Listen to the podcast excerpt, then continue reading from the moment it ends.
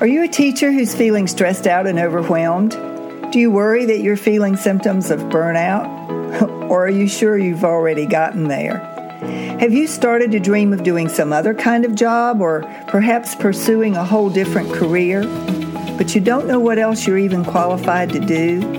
You don't know how to start a job search? You just feel stuck? If that sounds like you, I promise you're not alone. My name is Kitty Boitnott. I'm a career transition and job search coach, and I specialize in helping burnout teachers just like you deal not only with the stress and overwhelm of your day to day job, but to consider what other careers might be out there waiting for you. Join me for Teachers in Transition. In some episodes, I'll be speaking to stress management techniques and how you can manage your stress on a day to day basis. In other episodes, I'll be talking about career transition. What tools do you need to be successful in a job search when you're moving from one career into a totally different track? These are questions that you need answers to, and I can help you find those answers. My name is Kitty Boitnott. Welcome to Teachers in Transition.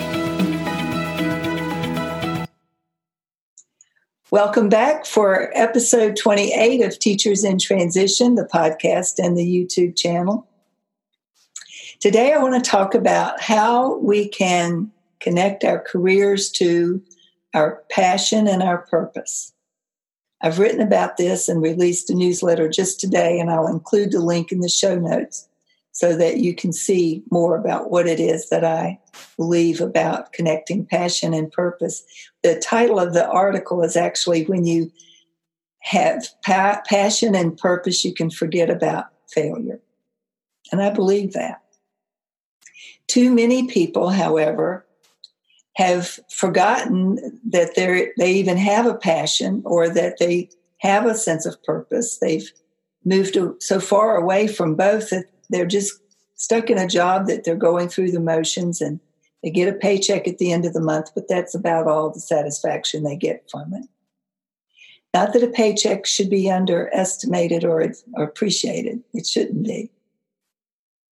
But I do believe that there are ways, and, and we're seeing examples of people all over the world who are connecting their passion and their purpose with what they do for a living and they're living happier, more fulfilling uh, lives than the people who are stuck in the nine to five grind.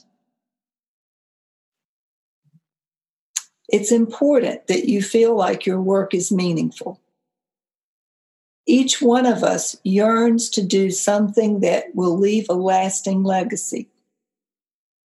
We don't want the fact that we were here on the planet to not count for something. We want to be remembered for something.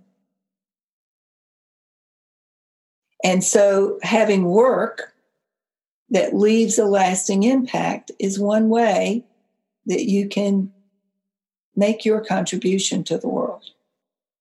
And I do believe that each one of us has a unique gift to offer unique and in, in you're different from anybody else. Your aptitudes, your talents, gifts, abilities, experiences, and education are all unique to you. No one else can duplicate what you have. And yet, too many of us feel like we have to settle. In fact, when we were young, if we expressed an interest in doing something a little bit different, we were discouraged. We were told, oh, get a real job. And, you know, like I said, we shouldn't underestimate the value of a paycheck. We all need a roof over our heads and food on the table. But it, we shouldn't have to sacrifice our personal happiness for that, should we? I don't think so. I personally think life is just too short to, to stay stuck in a job that we no longer love. When it came time for me to make a, a change because I knew I didn't have it in me to do the job that would need to be done if I went back to my school district and took the assignment that I was offered, I would have not been happy myself, and I don't think I would have been able to offer my students the best services that they deserved.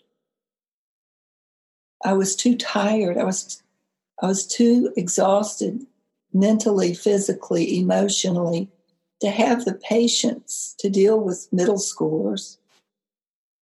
And they need lots of patience. They need lots of love. They need they need somebody who can be all in for them.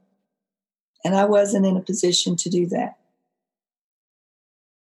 I was lucky enough to be able to leave and then to have some time to decide what it was that I wanted to do next. And like a lot of the people who wind up coming to me, I was stuck with not knowing exactly what it is that I wanted to do next. Part of the problem was that I wasn't fully aware of all the things that might be out there for a teacher to do. And as I've shared, I was overeducated and under underqualified to do a lot of the things that I might have been interested in doing. But the main thing was at that particular uh, particular juncture in my life, I did not care to engage in the nine to five grind. I did not want to have to get up in the middle of the night, four o'clock, four thirty, five, to get somewhere by six thirty or seven. I was over it. I was tired of that routine. I did not want to have to drive somewhere every day. I wanted to be able to work from home. I wanted to have the flexibility of creating my own schedule. I wanted to be my own boss, frankly. And there are a number of opportunities for doing that. But for me, what I ended up deciding to do was this coaching gig. And I've never been sorry and I've never looked back. And I'm excited to be able to say that as of this morning, I was notified by a Talent LMS that I've been named one of the top 20 female career coaches to follow in 2020. And I looked at the list this morning and I'm on there with some other people who made it to the top top career coaches online in 2016 when I was named to that list by Career Toolkit.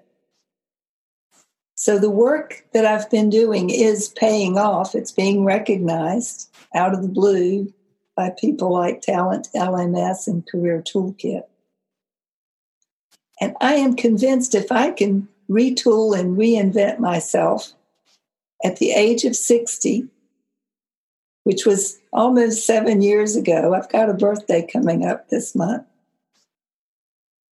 anybody can do it. Anybody out there who is unhappy in their current job, whatever it may be teaching, nursing, office work, corporate, whatever it is that you're doing, if you don't love it, if you're just over it, maybe it's time for you to reinvent and retool yourself. Now, you don't have to start your own business. Not everybody can do that, although if that has a, if that's of interest to you, I do have coming up a promotion for an online summit that I was included in that includes Roberta Flack, a former teacher turned singer, and I, I, I think maybe well, I probably shouldn't say, one other individual that you will recognize his name if he winds up being listed on the summit. I'll, I'll hold that for when I know for sure. But it's exciting that this individual, who's a former teacher, that everybody knows through his work, may be included in this online summit. The, the purpose of the online summit is to talk about ways that former teachers have reinvented and retooled themselves. And I was contacted by the person, Suzanne Klein, who is hosting the online summit, will be coming up later this month. I'll be promoting it, so pay attention. And I'm also promoting my own webinar workshop coming up um, October 10th at 7 p.m. Eastern. And again, two times on Saturday, October the 12th at 11 Eastern or 2 Eastern, and again on Wednesday, the 16th of October at 12:30 Eastern. I'll put the link to the registration page at the bottom of our show notes. And the purpose of the webinar workshop is to talk about how do you find your passion and purpose and live a happier life? What do you do to help yourself identify what your passion is? A lot of people are struggling with even knowing what that is. They've gotten so far afield of it. So, if that is something you're interested in, helping yourself to identify your passion and your purpose, and thinking of ways to connect them to your work for a happier overall life, please plan to join me for one of those live webinar workshops. I'd love to have you on board to hear what I have to say and to learn that I'm starting my 11th group coaching cohort on October 21st. So if you're thinking, if you're a teacher thinking that you want this to be your last year to teach, this is the time for you to be signing up. If you've been unhappy with the start of this school year and you don't want to have to go through another school year, now's the time to be learning what you need to know to conduct a successful job search. And that's what that 11th group coaching cohort will be about. So there's a lot of exciting stuff coming up. And I hope you'll plan to join me for the live webinar workshop and for the online summit. I'll be saying more about that in upcoming weeks. Join me in celebrating being named to one of the top 20 female career coaches to follow in 2020 by Talent LMS. I'm very excited about that. What it shows is that hard work perseverance, discipline, all of that pays off. That's a recognition I would have never dreamed of having before. So that's it for today.